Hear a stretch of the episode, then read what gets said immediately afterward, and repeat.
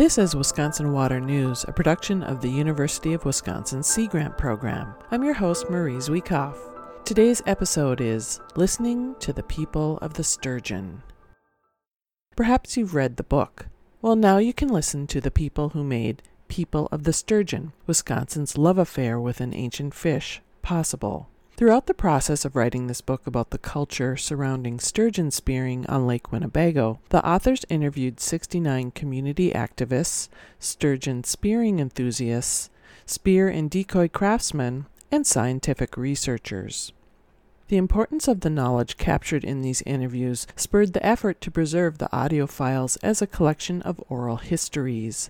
The recordings are available for free through the University of Wisconsin Madison Library's collections. They offer perspectives on lake sturgeon that are reflected in the book. Here's an example. It's an excerpt from an interview with Anne Marie Ziemer, who has caught six sturgeon during her lifetime. And tell me how you've been related to the sturgeon um, history on Lake Winnebago and your efforts. Um, I remember starting out as a small girl going out with my grandparents and my dad and my mom.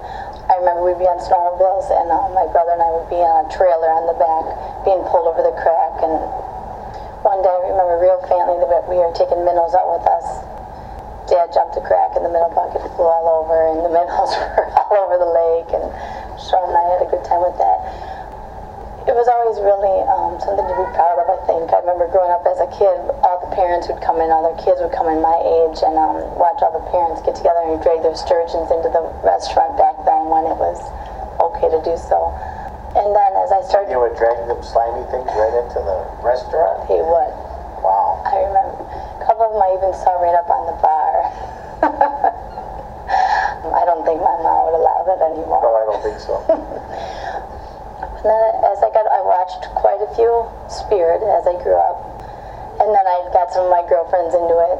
And they, we'd all go out there and sit once we were of age and um, just laugh and have a good time. And we actually, I actually got, I've gotten sick so far in my life. And everyone is more exciting than the last one, even now. And now with my own kids, it's kind of, now I want them to be out there with me. Watch. Now I understand what a big deal was for like my dad to take us out there. I remember that my first one I got, I was sitting by myself. So I, I How old were you then? I was 14, and Sean was not too far from me, sitting in a different shanty. And um, it wasn't normally they didn't let me sit alone, but it just happened that somebody I was sitting with my dad and he moved on. Or no, I was sitting with my uncle and he moved on, and you know I just was by myself for a little while, and one came through and I speared it. I don't know. Have you ever speared a sturgeon? You know how at first you don't know if you have it or not. So I dragged the rope up a little bit, and sure enough, it was on. So I turned out the shanty door and I ran to Sean, and it was glare ice at the time. And I remember I just slid right past his shanty, yelling, "Sean!" he came running out, and that we had the whole crew out there yelling and screaming, and it, it was neat. I think that the neatest one was when I got a couple of years later. I pulled it all by myself, and that was my big thing. I wanted to just do it on my own. Gaffed it? Yeah.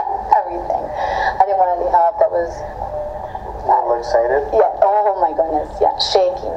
You know, everybody says how how can you sit there? It's like watching a blank TV. You know, I'm sure you've heard that.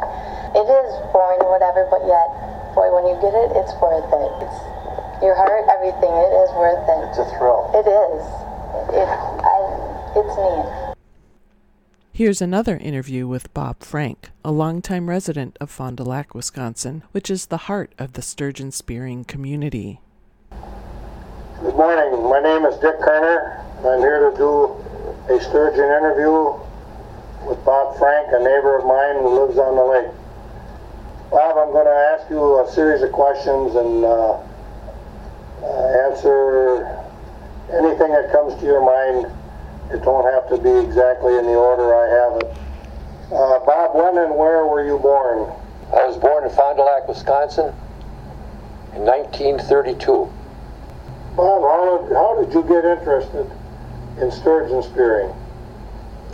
Uh, I did a lot of hunting and fishing in my days, and it was just uh, when I got old enough to uh, get a shanty and stuff, that, that was the way I wanted to go, and very enjoyable. Well, we know we're talking spearing here, but uh, there's also hook and line season in some lakes and some rivers in Wisconsin. Have you ever gone outside and done any hook and line sturgeon spearing No, I haven't. or sturgeon fishing? No, I haven't tried it. Bob, who taught you? Uh, uh, your dad, maybe, or a friend or brother, or or did you? Are you self-taught? Uh, kind of self-taught, but I used to go out and visit a few guys I knew out there. Uh, Elmer Kuchenbecker and a few of them my old guys, and and uh, kind of got the fever. Bob, how has the sport changed since you started spearing? Oh, it's changed a lot. We used to be out there before dawn and stay till dark, but now uh, it's mostly just. Now is the way it should be. That's a long day. You can't sit there. Yeah. Everybody seems to like that half day. Oh, I'm all for it. Yeah. We've made 17 different rule changes in the last few years, and they were all to protect the sturgeon. You know how long it takes for a female to reach maturity. You know, about 25 years. Definitely, yeah. So, uh, do you agree with that philosophy that we're on the right track? Yes, yes, I do. Bob, how many years have you been spearing? You got any idea? Oh, probably 55. Yeah. It's a long time. yeah. In that 55 years, Bob, uh, how many sturgeon do you think you've speared? You kept track? No, I've never kept a count.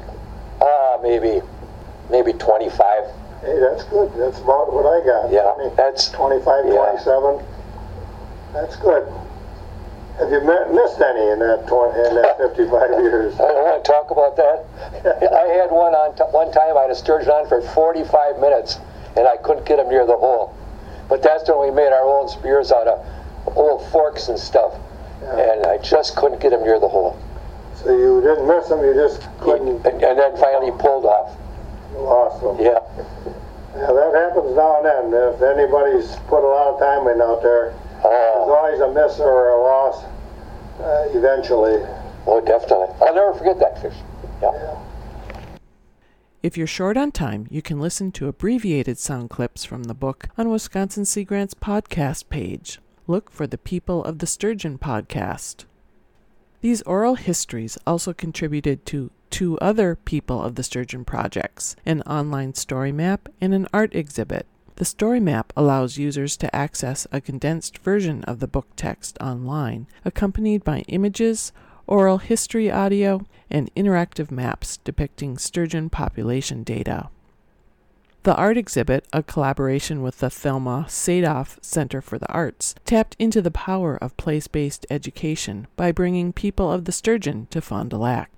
The exhibit included fine art prints, decoys, spears, memorabilia, audio from the oral histories, and a record sized taxidermied sturgeon. Over 8,000 visitors enjoyed the exhibit while it was open in the winter of 2019, and photos of it are available online for future enjoyment. People the Sturgeon was written by Wisconsin Sea Grant staff members Kathleen Kline and Fred Binkowski, with help from Ronald Bruch. It was published in 2009 by the Wisconsin Historical Society Press and has captured a dozen state, regional, and national prizes. The audio is courtesy of the Oshkosh Public Museum. That's it for this episode of Wisconsin Water News. Just one of the ways that Wisconsin Sea Grant promotes the sustainable use of Great Lakes resources through research, education, and outreach. Thank you for listening.